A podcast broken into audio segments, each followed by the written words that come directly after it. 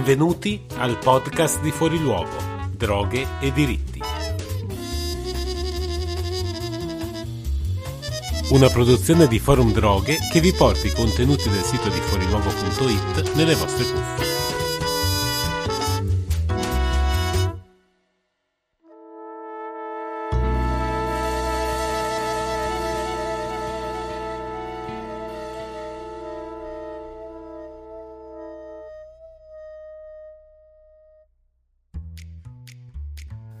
Ben ritrovati.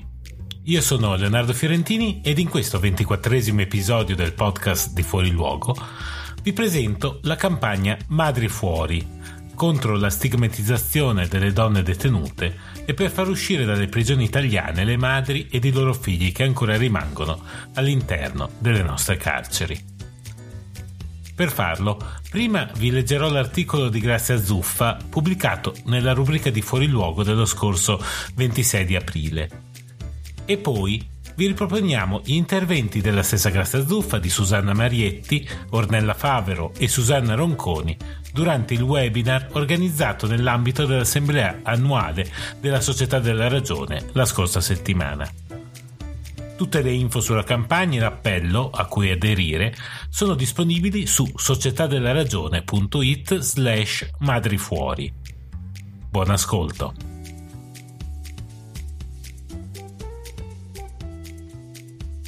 Donne in carcere. Un 14 maggio fuori dalla retorica. Sono colpevole di reati, ma io e i miei bambini li ho sempre curati mandati a scuola, tenuti bene. Non ci reputano capaci di occuparsi dei nostri figli, solo perché abbiamo agito fuori dalla legge. Vogliono toglierci i figli che sono l'unica speranza per un futuro diverso. Queste sono le parole di due detenute, una nel carcere di Pisa, l'altra nel carcere di Lecce, dal volume La prigione delle donne, EDS 2020 le più incisive per comunicare il senso della campagna Madri Fuori, dallo stigma e dal carcere, con i loro bambini e bambine. Se ne discuterà oggi in un webinar aperto nel corso dell'assemblea annuale della Società della Ragione. Ricostruiamo il contesto da cui è partito l'attacco alle donne madri in prigione e la risposta conseguente.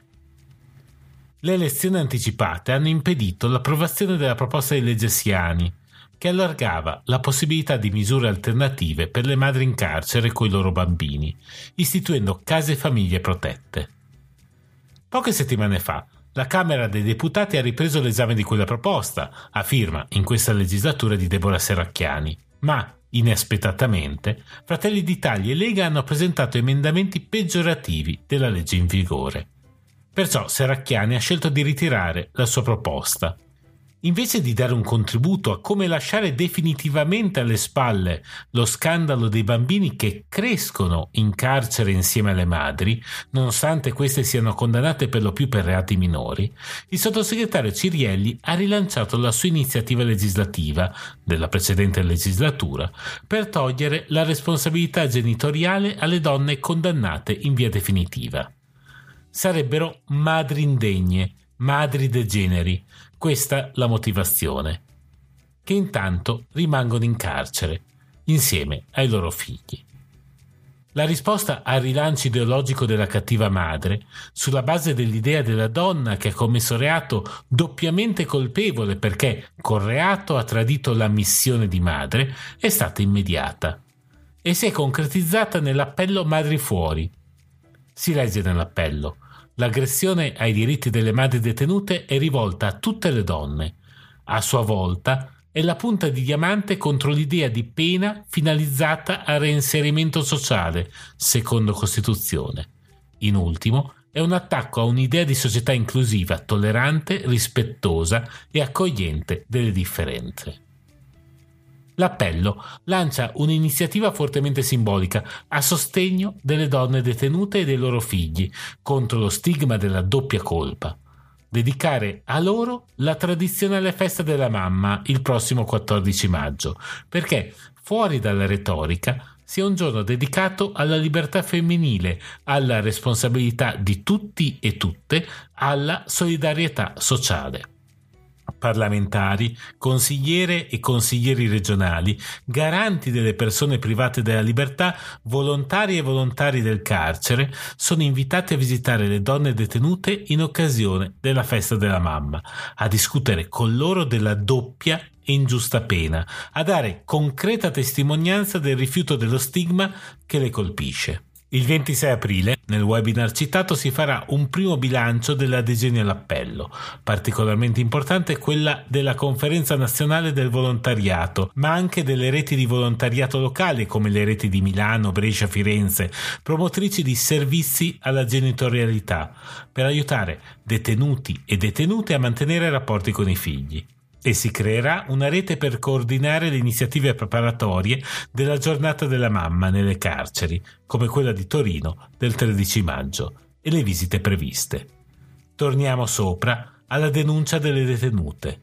Facciamo sì che la loro voce trapassi le mura del carcere con l'impegno di tutte e di tutti.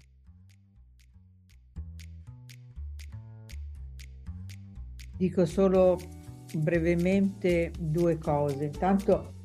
eh, la finalità di questo incontro, anzi abbiamo in pratica voluto dedicare l'assemblea annuale della Società della Ragione a questo tema e a questa campagna perché la consideriamo molto importante e ehm, questo breve incontro eh, ha come finalità da una parte approfondire diciamo, alcune, alcuni aspetti il, della detenzione femminile, soprattutto della detenzione femminile nel rapporto con, con, con gli affetti, insomma, quindi con i figli, in primo luogo con i figli. Dall'altro anche una finalità organizzativa, cioè mh, perché nel, avvicinandosi la data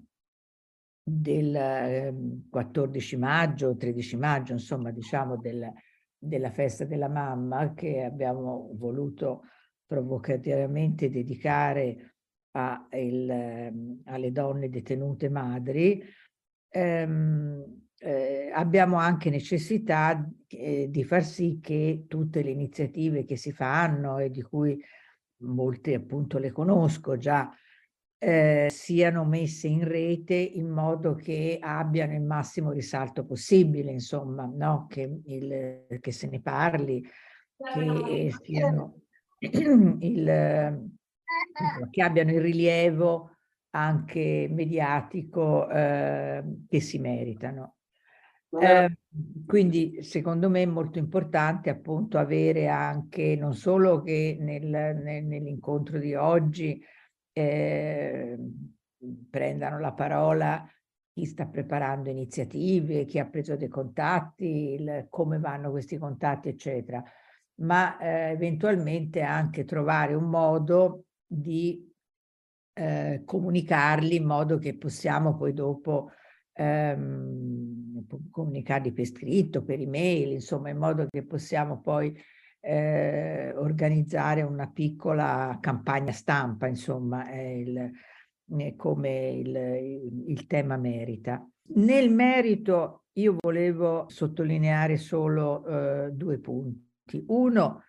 di, ehm, che secondo me è importante insomma farlo venire fuori anche nelle iniziative che facciamo, è la, la, la gravità dell'occasione in cui eh, questo attacco alle donne detenute madri eh, eh, è venuto fuori. Il, come molti di voi sanno, ma insomma è importante anche ripeterselo, l'occasione è stata quella della discussione di eh, un, un, nuovo progetto di legge che, su cui eh, per eh, facilitare l'uscita del carcere delle donne eh, con i bambini, un progetto su cui nella precedente legislatura c'era un raccordo mh, trasversale e invece, eh, e quindi come spesso succede al, eh, nella nuova legislatura, spesso si riprendono dei eh, provvedimenti su cui c'era già un accordo, dando per scontato che insomma eh, si, si, finisce quello che non, non si è avuto modo di finire la volta prima. E invece si sono trovati di fronte a ehm, emendamenti delle forze di governo ricalcati appunto sulla la, la, la proposta di legge della precedente legislatura dell'allora senatore eh, Cirielli, dove appunto la, la, cosa forse più grave era proprio questa della eh, sottrazione della responsabilità genitoriale alle eh, donne madri condannate. Quindi non è un, una cosa così mh, irrilevante, cioè l'occasione secondo me è importante perché dà l'idea che, come dire, cioè dall'idea di eh, un, una campagna, cioè come è un, è un pezzo eh, eh, di una campagna sul terreno, diciamo, della giustizia e del carcere che si cerca di portare avanti il, con, diciamo, con, con, una certa organicità. La seconda questione che volevo sottolineare è che ehm, se noi guardiamo un momentino l'appello che il, è stato stilato e il, come sapete si apre con delle eh, frasi eh, di detenute, una detenuta di Pisa in particolare, una, ah, una detenuta di Pisa e una detenuta di Lecce, che eh, sono effettivamente tratte da interviste, una diciamo la prima da una, una ricerca condotta direttamente eh, da noi, eh, dalla Società della Ragione, e l'altra invece da un lavoro di qualche anno precedente nel carcere di Lecce. Quindi il, quello che voglio sottolineare è che diciamo, queste espressioni di queste donne eh, denunciano eh, quella che è la base poi anche eh, del, eh, dell'attacco eh, che c'è stato, e cioè la sofferenza o comunque insomma il, il fatto di avvertire con precisione lo stigma che eh, grava sulla donna che ha compiuto reati che in quanto tale, eh, eh, già in quanto tale, insomma, tradirebbe in qualche modo un ideale femminile e materno eh, e quindi, eh, come dire, eh, già per questo la sua capacità di, di, di curare i bambini, di allevare i bambini è messa in forse.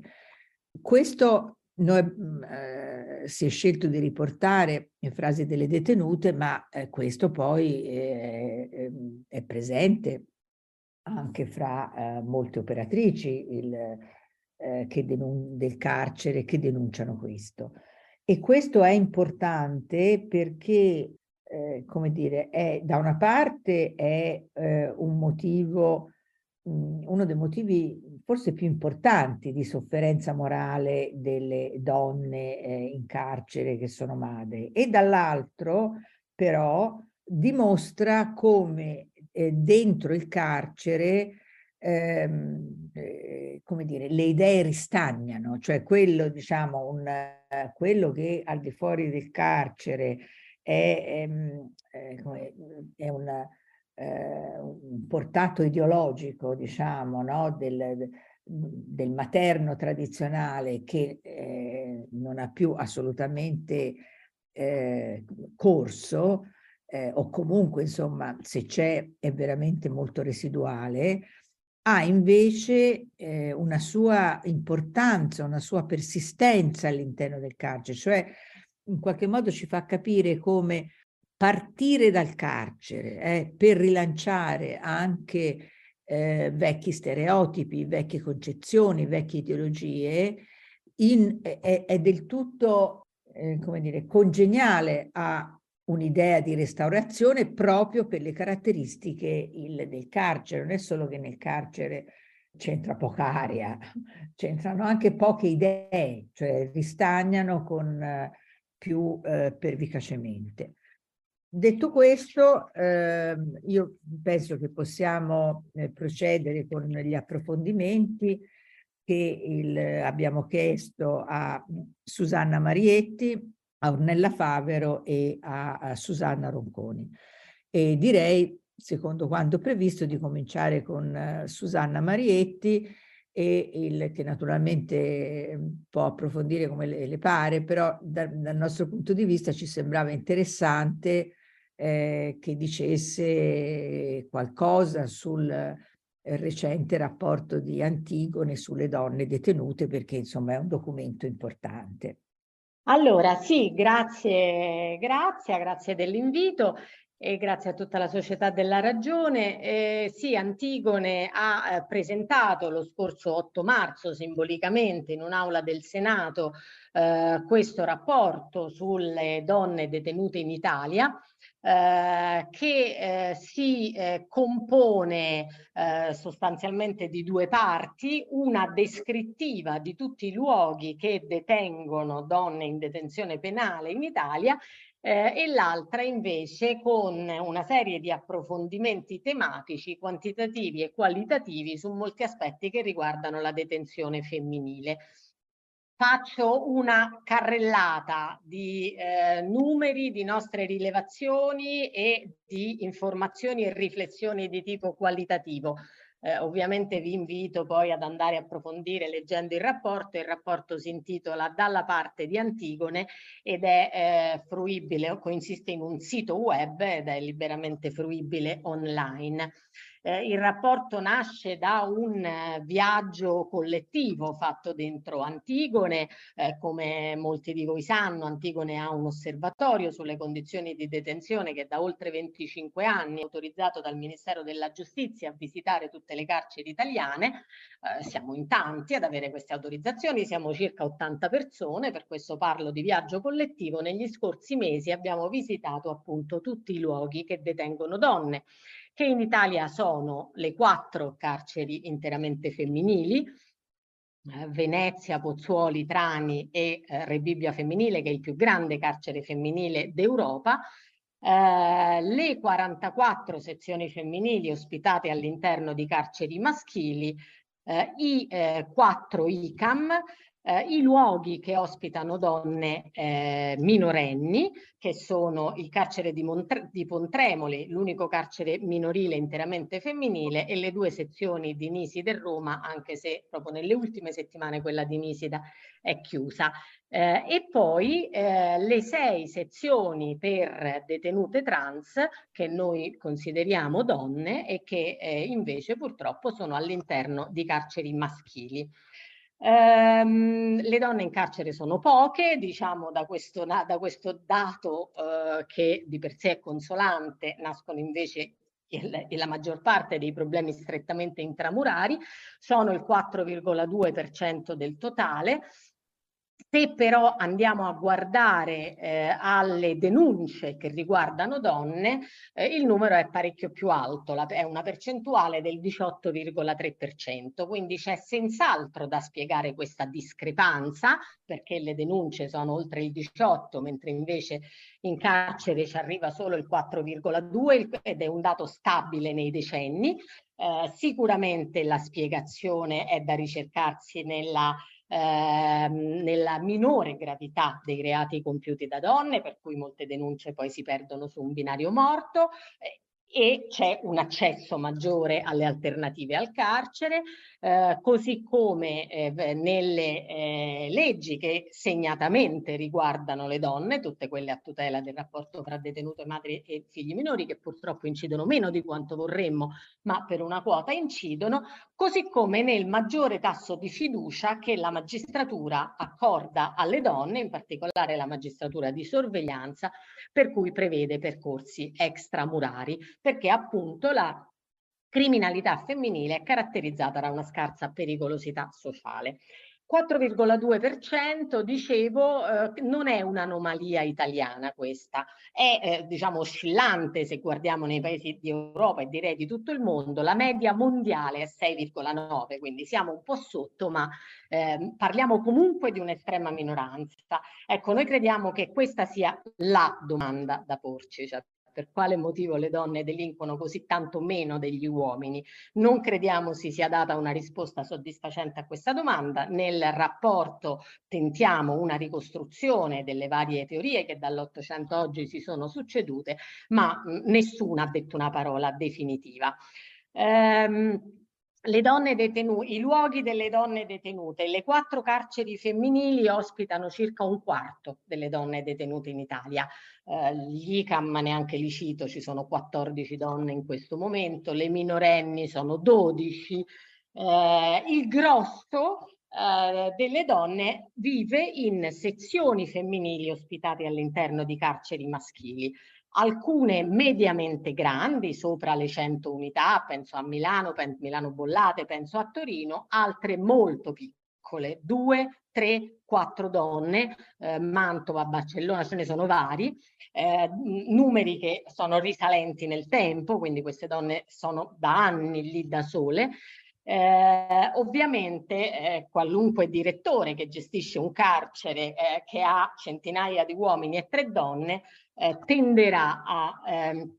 convogliare le spesso scarse risorse a disposizione di personale, di volontariato, di attività, di soldi, eccetera, verso la parte maschile del carcere, lasciando le donne in un sostanziale abbandono. Eh, ecco, la, ehm, la, risposta a questo problema non può essere quella di chiudere queste sezioni, perché eh, il principio della territorialità della pena, che addirittura nel 2018 è diventato una, eh, è stato codificato nell'ordinamento penitenziario sotto forma di diritto, il detenuto ha diritto a vivere vicino al proprio centro di riferimento sociale, eh, allontanerebbe queste donne dal, dalle loro famiglie, da qualsiasi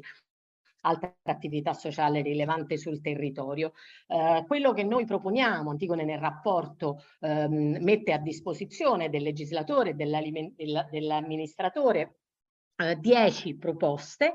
eh, quella che ci sembra veramente la più immediata da realizzare, anche la più banale, che risolverebbe molti problemi in un colpo solo, è quella di prevedere all'interno delle carceri attività diurne congiunte fra uomini e donne, in ottemperanza a quel principio che è all'inizio delle regole penitenziarie europee del Consiglio d'Europa e che tutti gli organismi internazionali sui diritti umani ci dicono, e cioè che la vita in carcere deve essere il più possibile simile a quella fuori. Fuori tutti, tutti noi frequentiamo uffici, scuole, palestre miste e questo potrebbe accadere accadere anche in carcere. Eh, le carceri femminili e le sezioni femminili sono più sovraffollate di quelle maschili, questo è un altro paradosso, per le carceri ci sono numeri ufficiali, per le sezioni sono rilevazioni che abbiamo fatto noi con i nostri eh, osservatori, quindi il paradosso è che il sovraffollamento è prodotto essenzialmente dagli uomini, perché le donne sono pochissime, ma ricade ancora più sulle donne. Eh, vado eh, in ordine sparso cercando di toccare i temi più importanti, ovviamente il tema dei figli, eh, non parlo solo dei figli dentro, che mh, al tempo della presentazione del rapporto erano 17 bambini, ora sono diventati 28, ehm, ma parlo dei 4.000 circa figli in Italia che hanno una mamma detenuta nelle carceri italiane, perché anche le, le normative di cui poi ci, che sono state citate, di cui ci stiamo occupando, la detenzione domiciliare speciale riguarda donne con figli fino a 10 anni e via dicendo.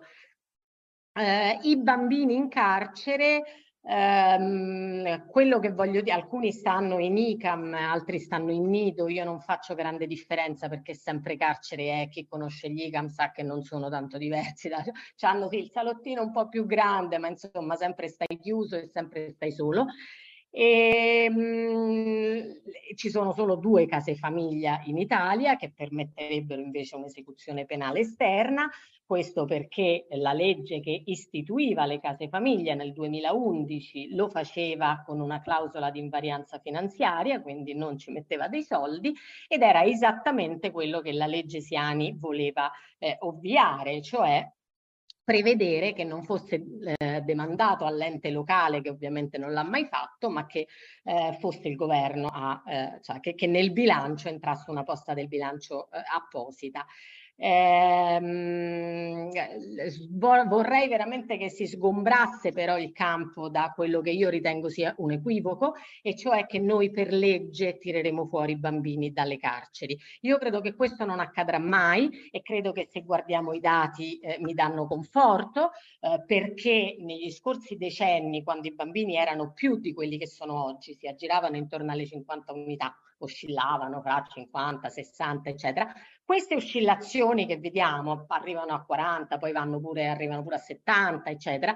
ehm, sono del tutto irreattive rispetto alle due date importanti per l'evoluzione normativa. 2001 legge Finocchiaro, 2011 legge Buemi. Proprio se ne sono totalmente fregate queste oscillazioni. Invece dov'è che hanno reagito? Hanno reagito alla pandemia prima al, um, con l'inizio della pandemia sono dimezzati i bambini in carcere. Quindi questo che cosa vuol dire? Che non è la norma che aiuta in questo caso, ma è un dato di fatto, cioè la volontà della magistratura di sorveglianza che ha già a disposizione tutti gli strumenti che vuole,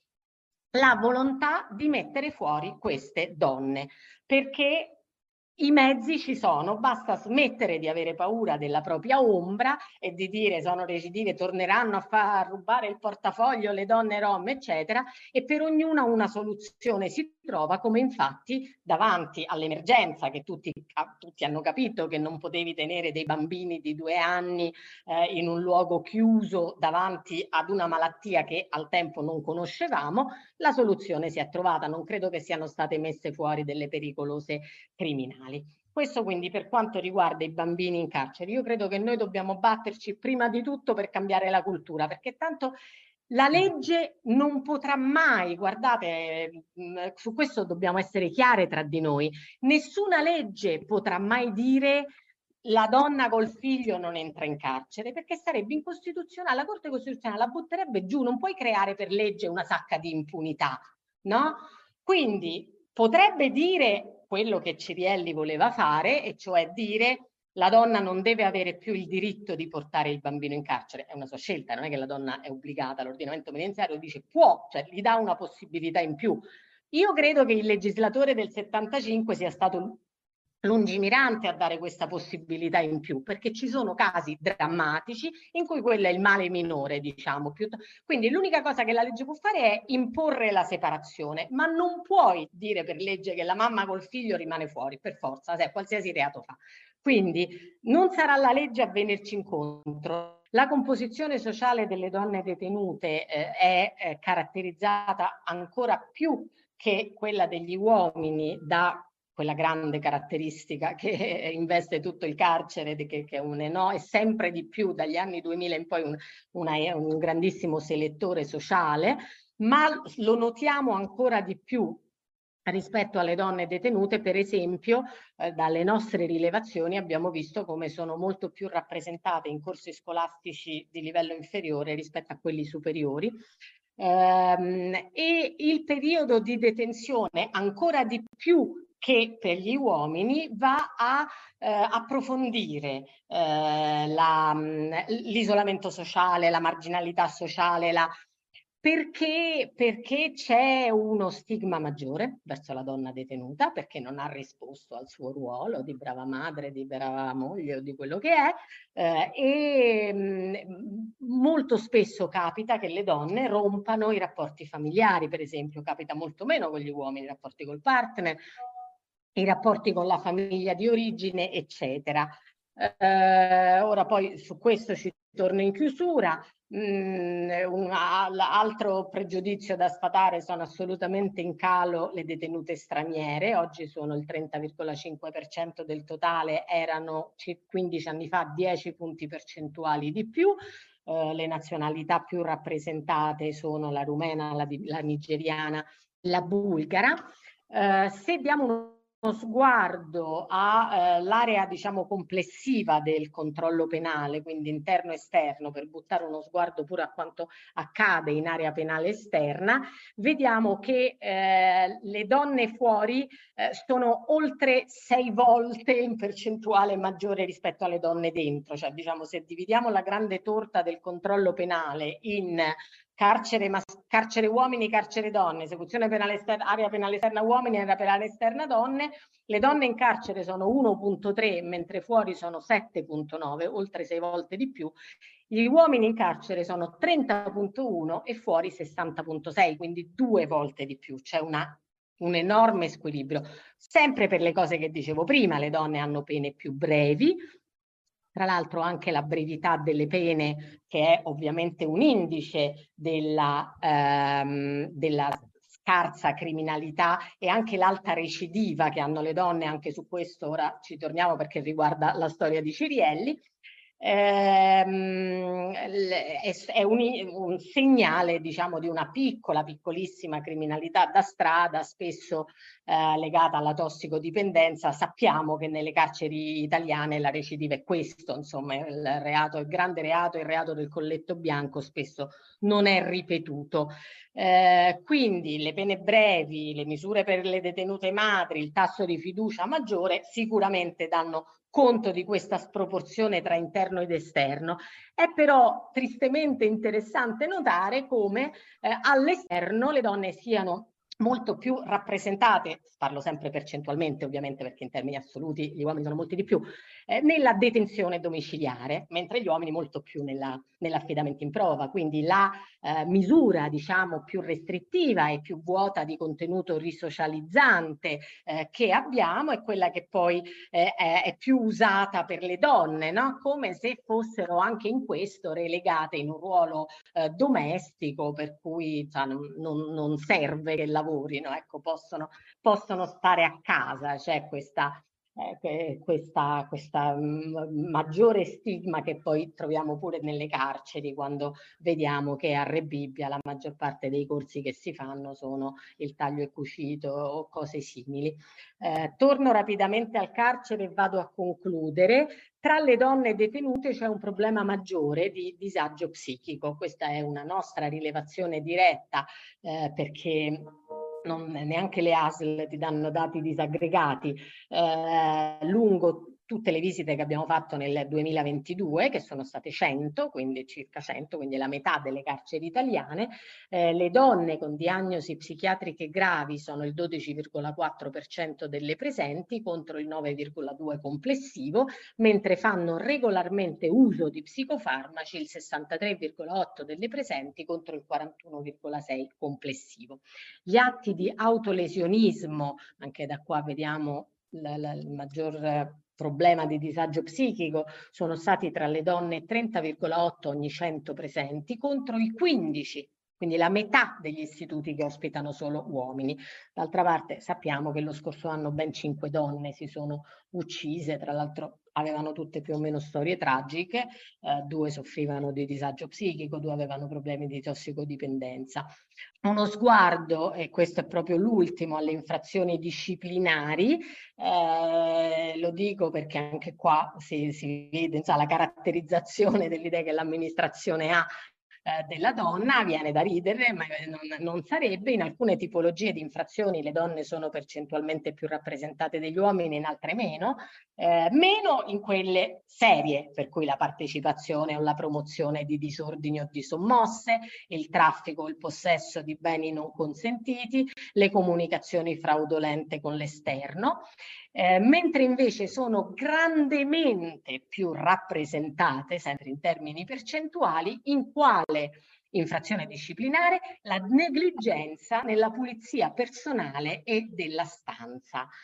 Eh, ora, cioè, io che ho visto carceri femminili e carceri maschili, stanze femminili e stanze maschili, insomma, direi che le stanze abitate da donne sono tenute enormemente meglio, quindi eh, evidentemente si chiede no, un, un, il comportamento tipico della donna, la stereotipizzazione. Concludendo, ehm, tra le nostre proposte eh, alcune riguardano eh, le donne abusate. Sono eh, percentuali molto alte che purtroppo non vengono rilevate ma che noi abbiamo, eh, eh non, non, riusciamo a dare una, un numero preciso ma eh, lo abbiamo visto nella nostra esperienza diretta, molte delle donne che sono in carcere provengono da precedenti situazioni di violenze e di abusi, situazioni che a volte, delle quali a volte non hanno neanche consapevolezza e quando arrivano in carcere e parlano per la prima volta con uno psicologo con un operatore dicono ma veramente quella situazione che vivevo era una situazione di abuso. Eh, varie delle nostre proposte riguardano questo, tra l'altro ci sono direttamente suggerite dalle cosiddette regole di Bangkok, le regole delle Nazioni Unite sulle donne autrici di reato del 2010. Quindi diciamo abbiamo una bassa pericolosità sociale che si vede pure dal, dalla recidiva, no? La recidiva ci caratterizza la bassa pericolosità sociale. E che cosa fa la Lega? Cioè la Lega a quanto a me risulta la, la, la proposta di Cirielli non è stata ripresentata in questa legislatura, era nell'altra, ma eh, la legge ex Siani e poi Serracchiani è caduta su emendamenti della Lega, due di cui uno era proprio riguardava le recidive. Quindi abbiamo ehm, sulle folle, su queste folli proposte, abbiamo una situazione di bassa pericolosità sociale, di precedenti situazioni di abusi, invece di aiutarle a tenere insieme le famiglie che poi spesso si spaccano per questa maggiore eh, maggiore stigmatizzazione che dicevamo prima, la cattiva madre, eccetera. Invece cosa vuole fare il caro Cirielli, che veramente c'è quasi sempre quando bisogna fare qualche danno, dice io eh, gli, levo, eh, gli levo i figli. Se la pena deve tendere alla rieducazione, se noi interpretiamo la rieducazione anche come tenere insieme i legami sociali e non disperderli, perché questo è tornare in società, non disperdere i legami sociali, ovviamente non c'è niente di più dispersivo dei legami sociali che rompere la famiglia. Concludo citando la Convenzione ONU sui diritti dell'infanzia del 1987, il principio dell'interesse superiore del minore. La Convenzione è parte dell'ordinamento giuridico interno, in quanto richiamato come sovraordinato rispetto alla legge ordinaria e eh, il, questo principio richiede che si debba sempre inevitabilmente guardare volta per volta a quello che è l'interesse superiore del minore. Non lo si può predeterminare per legge con buona pace del caro Cirielli. Grazie. Grazie Susanna. Eh, C'è stato proprio un quadro velocemente ma molto completo e interessante Voglio solo sottolineare due cose. Uno, sono assolutamente d'accordo sul fatto che, come dire, non è una questione su cui norme, la norma può incidere più di tanto perché poi in sostanza è la cultura, in questo caso della magistratura di sorveglianza, che è, eh, che è importante. Del resto, a questo punto, io ricordo, era arrivato anche negli stati generali il tavolo sulla detenzione femminile, esattamente continuava a ribadire questo punto. L'altra cosa che fra le tante mi sembra interessante è eh, la cosa che tu citavi delle infrazioni disciplinari per negligenza nella pulizia delle stanze. Ora, eh, a parte il fatto che appunto è, eh, già guardando il, si capisce il, l'assurdità, ma poi ehm, nelle ricerche che noi avevamo fatto veniva fuori esattamente il contrario, anzi veniva fuori che dalle operatrici più eh, intelligenti, avvertite, eh, dicevano come possiamo mettere a frutto, diciamo, nell'attività questa maggiore capacità di eh, prendersi cura dell'ambiente, no? Perché in qualche modo... E quindi, però questo è molto importante perché vuol dire che nei confronti delle donne, appunto, il, gli stereotipi che magari fuori sono, come dire, sono ormai vetusti, li allineano un po' quello che dicevo prima. Quindi grazie ancora, eh, passerei parola, non, non, la vedo, ma insomma eh, credo che ci sia, a Ornella Favero, a cui avevamo chiesto di approfondire le questioni relative all'affettività e alla sessualità. Beh, io parto da, dall'attualità, da questa cosa che eh, mi, cioè, che io trovo terribile di che sta succedendo in questi giorni rispetto al, al tema degli affetti, che è eh, il ritorno a una, metto tra virgolette la parola normalità rispetto alle telefonate che sta traducendosi in una incredibile e crudele regressione. Io parto da un esempio concreto che, che è di un detenuto che ha eh, un figlio in Germania, che vive in Germania, un figlio che vive a Malta, la compagna che vive a Padova con un'altra figlia e la madre che vive in Tunisia. Questa persona telefonava ogni giorno, regolarmente, dopo il Covid, adesso eh, eh, tor è tornata una telefonata a settimana, che vuol dire che ognuno di questi familiari così importanti nella vita di una persona la, lo sentirà meno di una volta al mese. Questa è la, eh, la realtà. Allora, eh, eh il tema dei, delle famiglie, eh, di cui, eh, cioè appunto che è un tema, come dire, facile, no? Perché il tema delle famiglie, le famiglie sono importanti. No? In realtà il tema delle famiglie nella, nell'ordinamento penitenziario credo che sia uno dei temi trattati in modo più eh, superato e, più, e che richiede maggiormente un cambiamento.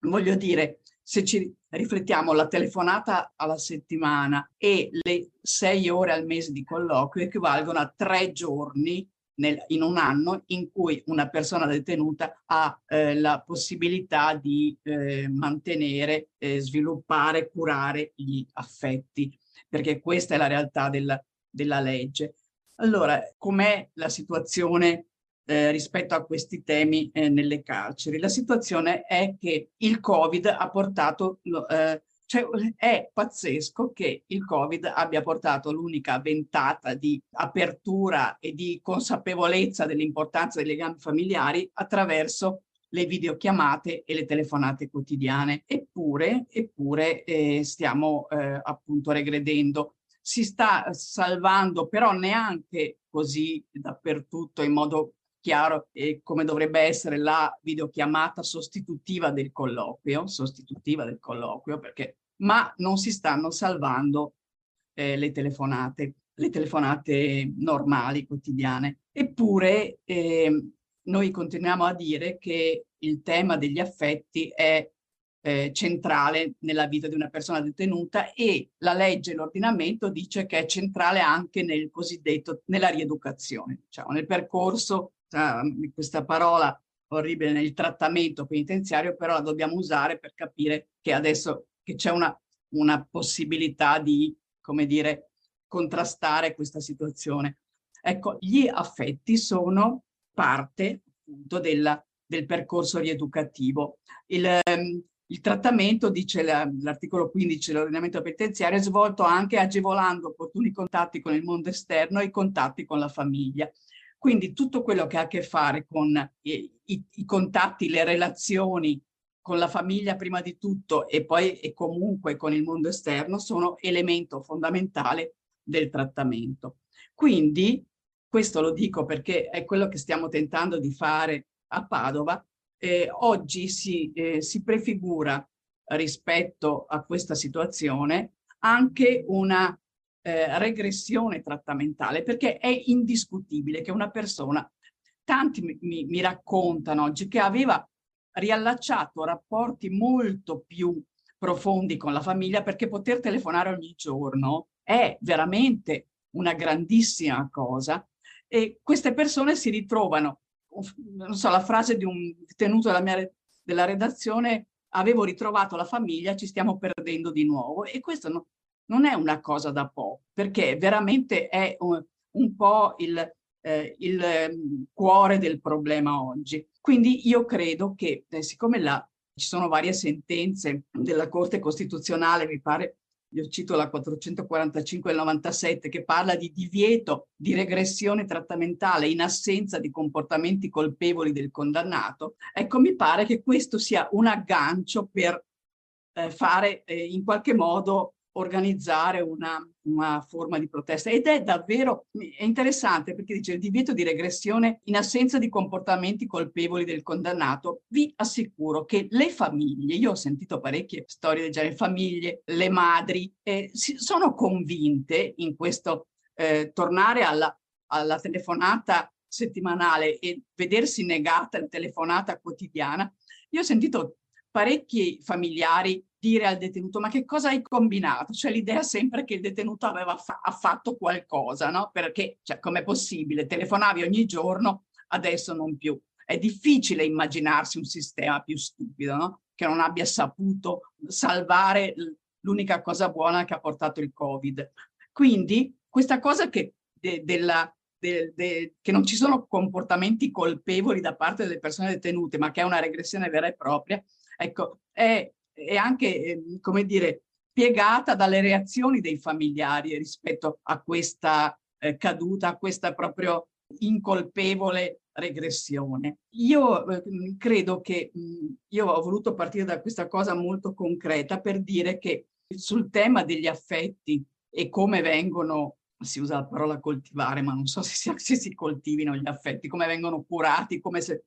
in carcere, il carcere è eh, veramente il luogo della distruzione di delle, dei legami familiari, il luogo della distruzione eh, e eh, quello che noi possiamo e dobbiamo fare è lavorare per una riduzione del danno provocato da questa distruzione, dei danni provocati da questa distruzione, perché di questo si tratta, di, di danni eh, davvero pesanti. Eh, le famiglie che eh, si, si sfasciano e eh, le famiglie che si sfasciano significa che, tra l'altro, per la società, che quando quella persona uscirà, quando uscirà eh, si troverà, eh, rischia di trovarsi il deserto affettivo, il deserto e eh, la persona che esce eh, in solitudine è una persona eh, molto più a rischio, quindi l'investimento sugli affetti dovrebbe essere un obiettivo centrale. Eh, a me un po' fa rabbia che anche noi,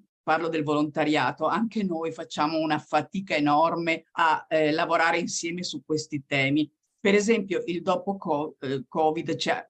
insegnato poco, nel senso che non siamo riusciti più di tanto a presidiare queste, non so come chiamarle, queste piccole eh, conquiste che erano venute. Ma eh, purtroppo nel frattempo, nel 2020, eh, era stata cambiata, è stata cambiata la legge eh, sulle telefonate, ma come al solito è stata cambiata, come dire, all'italiana cioè, che cosa si, si è fatto? Si è, eh, come dire, concesso le cose più facili. Cioè tu devi avere, per poter, poter, però nemmeno su questo è così, per poter telefonare di più, fino a una telefonata quotidiana, devi avere un figlio minore. Quindi se hai un figlio di 18-19 anni, quel figlio non ha diritto ad avere un rapporto con il proprio padre o la propria madre più approfondito, più vero no. Il figlio deve essere minore, oppure deve, essere, deve avere eh, un disagio, deve, eh, un, um, un handicap, un problema, un serio problema, oppure la, la compagna deve essere in ospedale, cioè tutte le, le, condizioni, come dire, tu puoi avere un po' di affetto in più se intorno hai un disastro, la moglie è malata, il figlio disabile eh, e, e, situazioni del genere. Quindi anche la, la nuova legge, eh, non ha fatto quello che, che avrebbe dovuto fare, che noi speravamo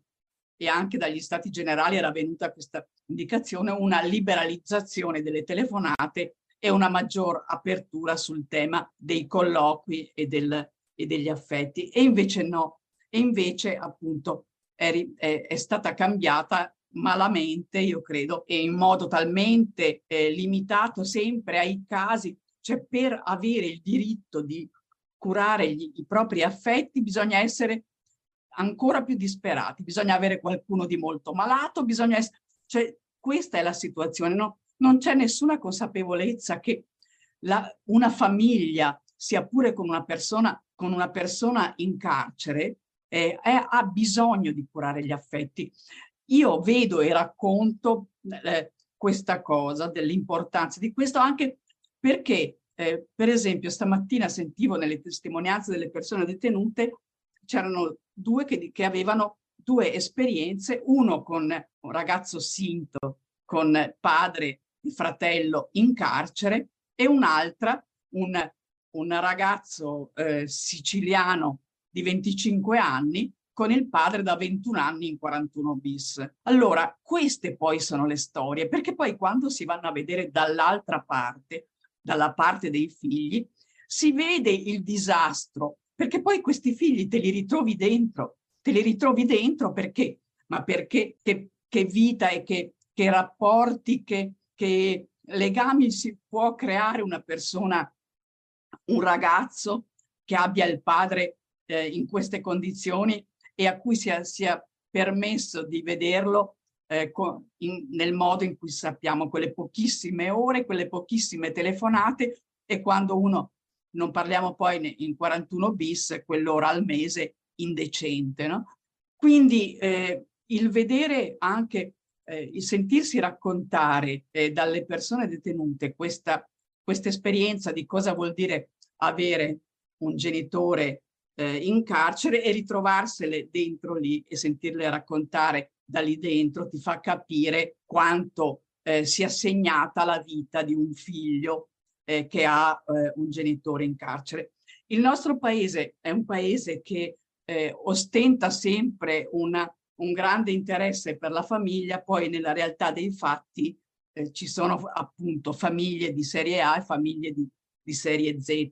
Eh, il nostro, eh, da questo punto di vista, invece, è un paese particolarmente arretrato. Eh, faccio un esempio, il tema dei figli de delle persone detenute. Ci sono paesi come la Francia che hanno una rete, eh, i Relais Enfants Parents, che si occupa solo dei figli de delle persone detenute e, ne, e, se ne occupa proprio nella consapevolezza di quanto è delicato, delicata questa, questa condizione. Oppure faccio un altro esempio, un paese come la Gran Bretagna dedica risorse eh, economiche agli, agli, affetti, nel senso che eh, le, le, famiglie eh, che hanno problemi, eh, che sono indigenti, che hanno problemi economici, hanno eh, pagati le possibilità, alcuni, alcune opportunità ogni anno di, ehm, di, an di, andare a trovare i loro cari a spese de dello Stato. Cioè eh, le, per le persone cioè da noi semplicemente uno deve rinunciare, molto spesso deve rinunciare ai colloqui perché non ha le risorse materiali per eh, pagarselo, no? perché costa i viaggi, i problemi, il, il rinunciare a un giorno di lavoro. Tra, per esempio, tra l'altro, eh, ricordo che dopo, con il Covid eh, si sono, hanno reso ancora più rigidi gli accessi ai, ai, agli, ai colloqui eh, in molte carceri, tanto è vero che ci sono dei giorni fissi, mentre prima per esempio era più facile accedere anche di sabato, domenica, eccetera. Adesso ci sono, eh, ci sono dei giorni fissi e tanti mi dicono ma la mia famiglia non può que sempre quel giorno, ogni settimana, prendersi eh, una o ferie o simili, cioè la, la mia compagna le, mio, o mio figlio, eccetera. Quindi, tra l'altro, eh, invito anche il volontariato a eh, vigilare eh, perché ci sono alcune conseguenze eh, della pandemia, quelle negative che naturalmente eh, sono molto pesanti proprio rispetto a questi temi degli affetti. È diventato molto difficile eh, fare i colloqui, ci sono molti più problemi, viene resa in molti carceri obbligatoria la prenotazione, ma questo pone anche delle, dei problemi alle famiglie, insomma ci sono molte rigidità maggiori, mentre la cosa buona che avrebbe dovuto essere mantenuta eh, appunto è, eh, sta per essere spazzata via in molte carceri. Voglio anche dire che il tema del maggior numero di telefonate e di colloqui che sarebbe fondamentale è eh, invece tema che eh, viene mh, sentito, sentito poco e, ehm, e trascurato in, in, modo pesante, secondo me, da, e reso molto, eh, molto difficile, ma e invece ci sarebbe tra l'altro uno strumento dal punto di vista della richiesta di, di, di più colloqui e più telefonate, che è quello della prevenzione dei suicidi. Cioè, eh, l'anno scorso c'è stato il record di suicidi, quindi io dico qualsiasi direttore, eh, basandosi sull'emergenza eh, eh, l'emergenza suicidi che c'è, esiste ed è pesantissima, perché 84 suicidi nel 2022 non era mai successo un numero così alto e sta continuando questa situazione pesante. Quindi mantenere le, le, le telefonate è un modo di fare prevenzione dei suicidi. Noi abbiamo di recente intervistato uno dei più grandi esperti di suicidi, lo psichiatra Diego De Leo,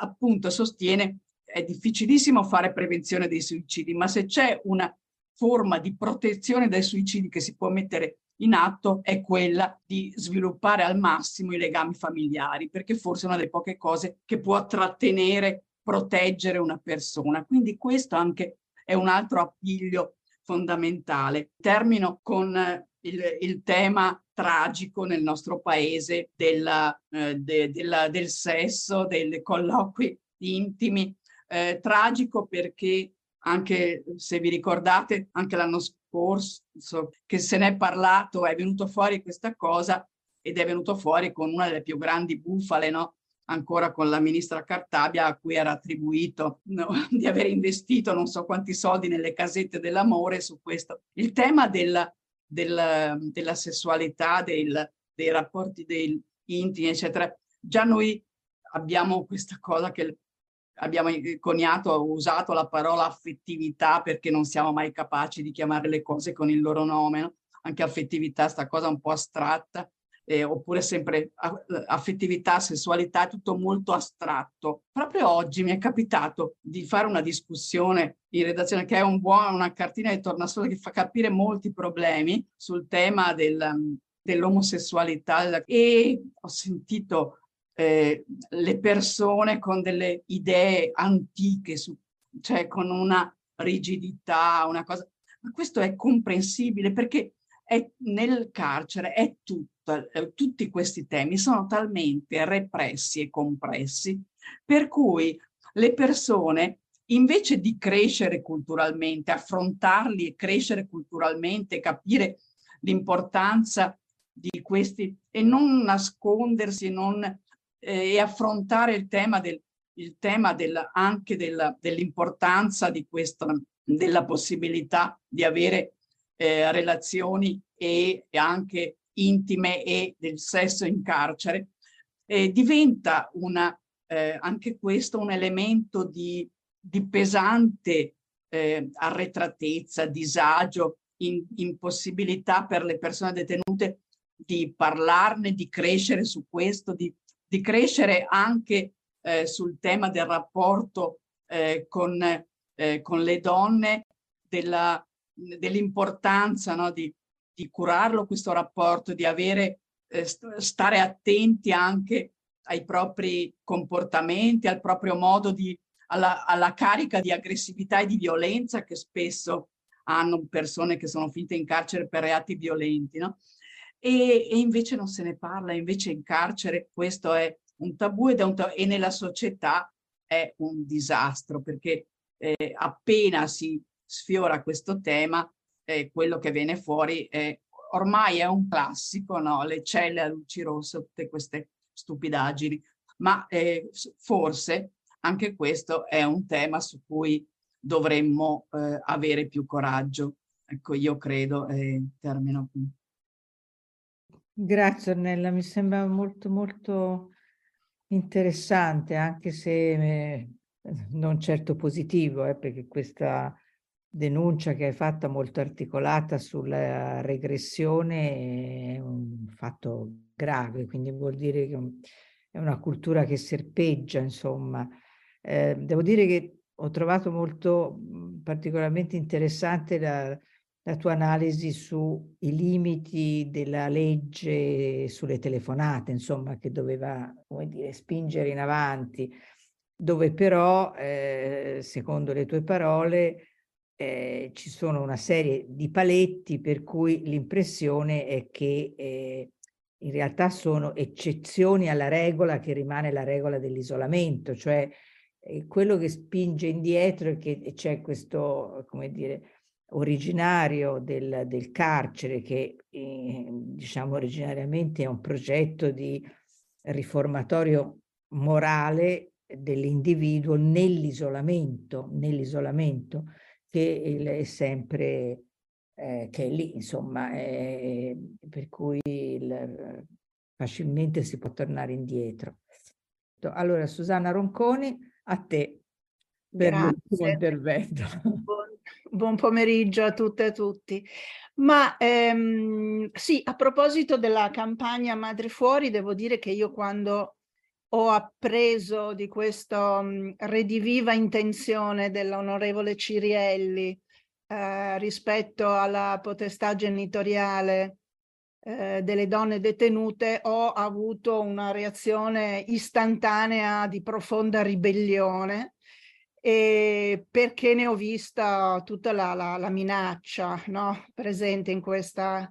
in questa proposta e ho preso sul telefono, ho telefonato a Grazia, ho detto dobbiamo fare qualcosa perché una cosa così non può passare. E ehm, una ribellione contro una minaccia così, che è una minaccia naturalmente prima di tutto contro le donne detenute, contro i loro diritti fondamentali, è una minaccia anche contro tutti i detenuti, donne e uomini, perché stiamo, stiamo parlando della responsabilità genitoriale delle donne, ma poi c'è anche quella degli uomini che sicuramente non rimarrebbe fuori da questa ondata eh, autoritaria e c'è una minaccia alla cultura stessa della pena, no? Eh, peraltro Cerielli, insomma, è quello che ha già tentato di mettere mano all'articolo 27 della Costituzione, riscrivendolo in maniera eh, che eh, dire preoccupante e, e dire poco, ma perché voglio dire se si mantiene vivo lo spirito dell'articolo 27 eh, certamente non si può che eh, tutelare, come diceva bene Ornella, eh, la dimensione delle, degli affetti e delle, e delle, relazioni sociali come, una, per una, come dire, un ambito prioritario della possibilità di, di, tornare nella società e di fare delle scelte eh, per la propria vita. Quindi una preoccupazione larga, diciamo, a tutto raggio. E ho sentito una profonda ribellione viscerale anche perché poi mi sono venute in mente delle esperienze personali non direttamente personali perché io non sono madre, ma delle esperienze eh, personali comunque ehm, relative alla mia detenzione negli anni 80, detenzione politica, dove questo tema della maternità è emerso con forza, sia perché alcune delle mie compagne erano già madri al momento dell'arresto, mm. sia perché alcune lo sono diventate durante la detenzione e durante l'espiazione della pena. E quindi io ricordo con molta forza e con molta emozione questo tema della maternità. Eh, intanto io ho vissuto due anni insieme a una piccola bimba eh, nata in carcere che la madre aveva deciso di tenere con sé e ricordo insomma come questo mondo femminile si è organizzato attorno a questa bimba cercando di garantirle una mimata normalità. Forse, forse qualcosa abbiamo fatto perché oggi è una donna adulta e felice, ma certamente non è stato facile. E nello stesso periodo ricordo un'altra compagna che ha fatto la scelta opposta, eh, dando i suoi bimbi immediatamente fuori alla famiglia e eh, queste due scelte contrapposte sono state parimenti due scelte eh, drammatiche. No? Eh, in quel momento per noi naturalmente non si dava nessuna possibilità per una madre di scontare la pena in una forma alternativa, eravamo sepolte sotto decenni eh, di carcere e quindi una madre poteva, aveva, stava dentro questa alternativa drastica, insomma, o coltivare il rapporto nei primi mesi di vita con la figlia o col figlio, eh, imponendo al figlio una detenzione, o rinunciare a questa relazione affidando per fortuna ai familiari eh, i bambini, ma negandosi eh, questa, questa relazione. Quindi mia, il mio ricordo è un ricordo di estrema eh, drammaticità e per quanto riguarda ehm, le madri eh, che erano diventate tali durante ancora insomma, il periodo dell'espiazione penale, non si discuteva nemmeno, insomma, la, la potestà genitoriale veniva negata. E quello che, eh, che, così, che ricordo è che eh, questa sottrazione di potestà genitoriale ha riguardato situazioni giuridiche anche molto diverse, no? Eh, c'erano reati pesanti e pene pesanti, ma c'erano anche reati minori e, e pene più brevi. Eppure eh, tutte quelle donne eh, erano comunque automaticamente ritenute cattive madri. Questo, eh, come dire, nel nostro caso probabilmente perché essere una terrorista veniva visto in automatico come essere una cattiva madre. All'epoca questo ci indignava e questo ha creato grandissima sofferenza nelle donne madri e oggi questa cosa però si ripropone pari pari, no? al di fuori della gravità di una storia o della gravità dei reati. E questo tema della cattiva madre è un tema che io voglio veramente porre al centro della nostra riflessione, eh, perché è, eh, come dire, questa equazione, questa equivalenza tra commettere un atto illegale, eh, un reato ed essere una cattiva madre è il nodo della questione di cui stiamo discutendo. È quello che uno come l'onorevole Cirielli dà per scontato, ma devo dire che l'onorevole Cirielli si trova in buona compagnia su questo, perché, come dire, temo che sia eh, anche una sorta di senso comune, no? questa, questa equazione. Mi rifaccio anche eh, all'esperienza più recente degli ultimi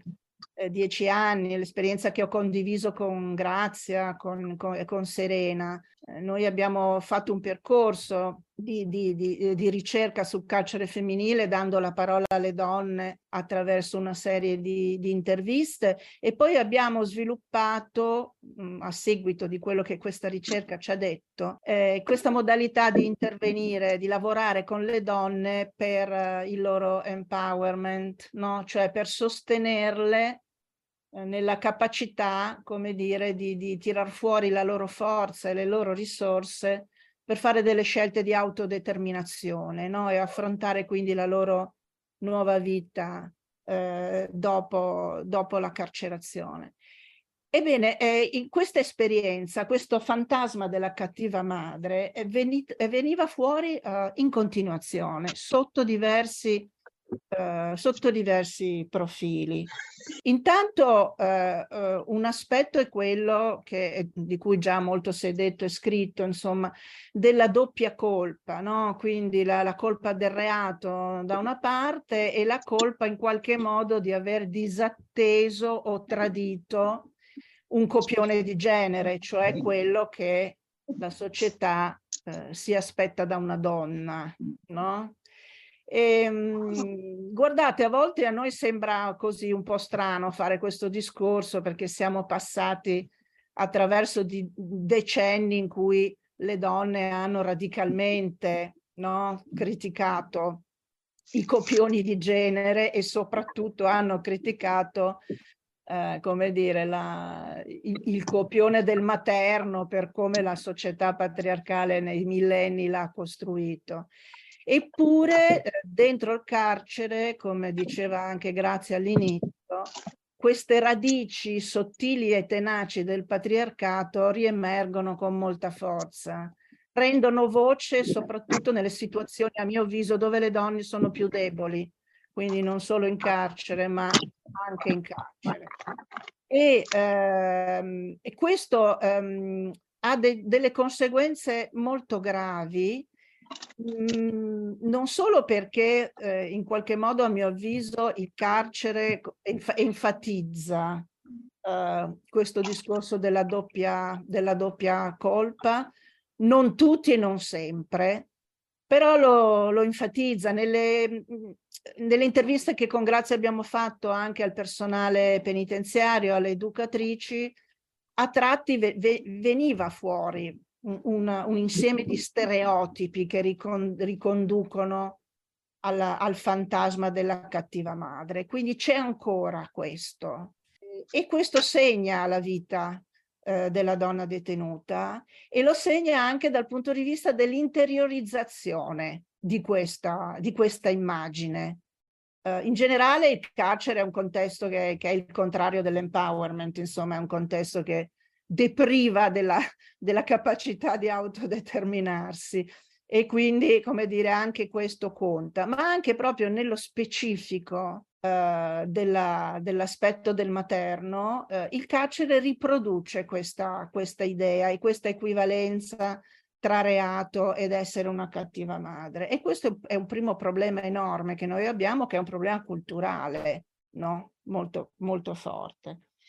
E l'altro aspetto è il fantasma opposto, se posso dire così, che è quello della madre perfetta.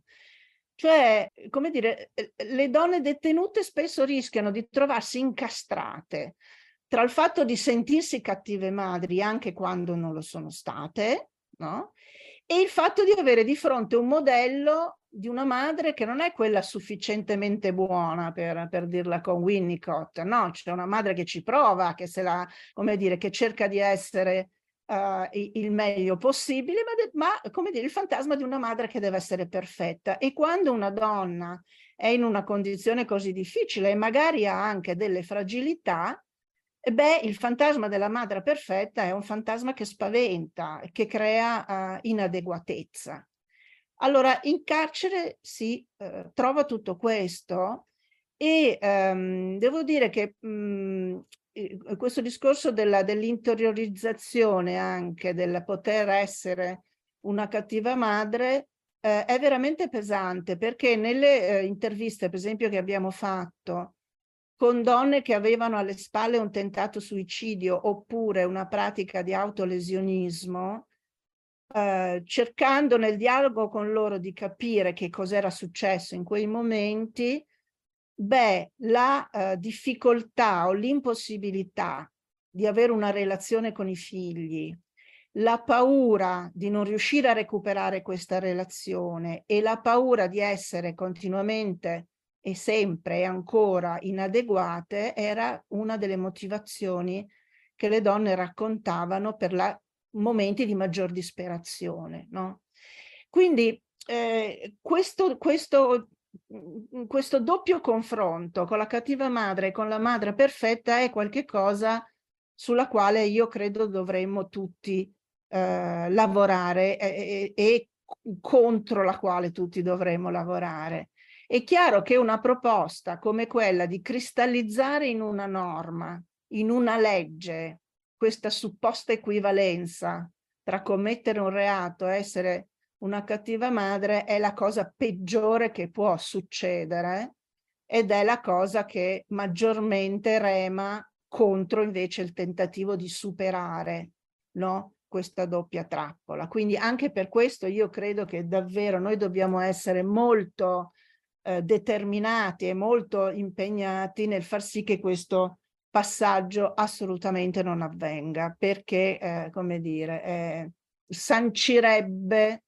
eh, una, una, una, situazione insostenibile per le donne oltre che lesiva dei loro eh, diritti eh, fondamentali e sarebbe davvero una macchina produttrice di, di estrema sofferenza tanto più inaccettabile in quanto sofferenza inutile e non, e non necessaria. Credo che dobbiamo essere molto determinati su questo. E su questo voglio dire che a me sembra che questa campagna stia crescendo molto alla veloce, cioè che quel senso di profonda ribellione che personalmente eh, ho provato sia molto condiviso e, e di questo sono, devo dire, molto contenta. Quindi io trovo molto importante che questa campagna metta insieme, insomma, eh, competenze, saperi professionali, eh, ruoli istituzionali e, e vissuti eh, diretti delle persone, perché insomma da questo mix forse possiamo tirare fuori la nostra forza. Grazie. Grazie Susanna. Eh, Anch'io penso che diciamo sul fantasma della, eh, della cattiva madre sulle tante sfaccettature bisogna lavorare mh, ancora molto. Um, io um, ricordo come eh, nell'ambito delle ricerche che tu hai citato la prima volta sono stata messa di fronte e con forza a questo fantasma quando eh, in un carcere, in un focus group che facevo con le educatrici, alla domanda eh, beh, insomma, eh, qual è l'inizio del vostro rapporto con le donne?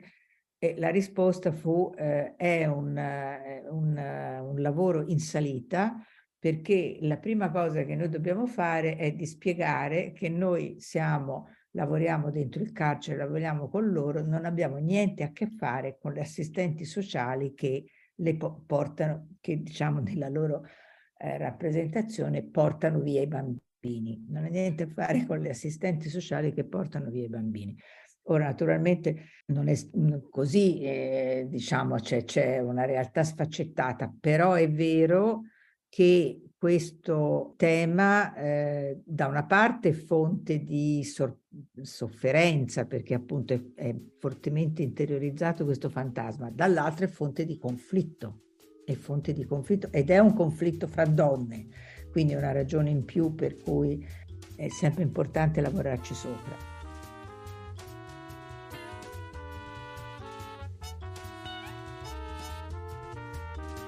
Questo podcast è curato dalla redazione di Fuori Luogo. Maggiori informazioni e tutte le fonti di questa puntata sono a disposizione su fuoriluogo.it.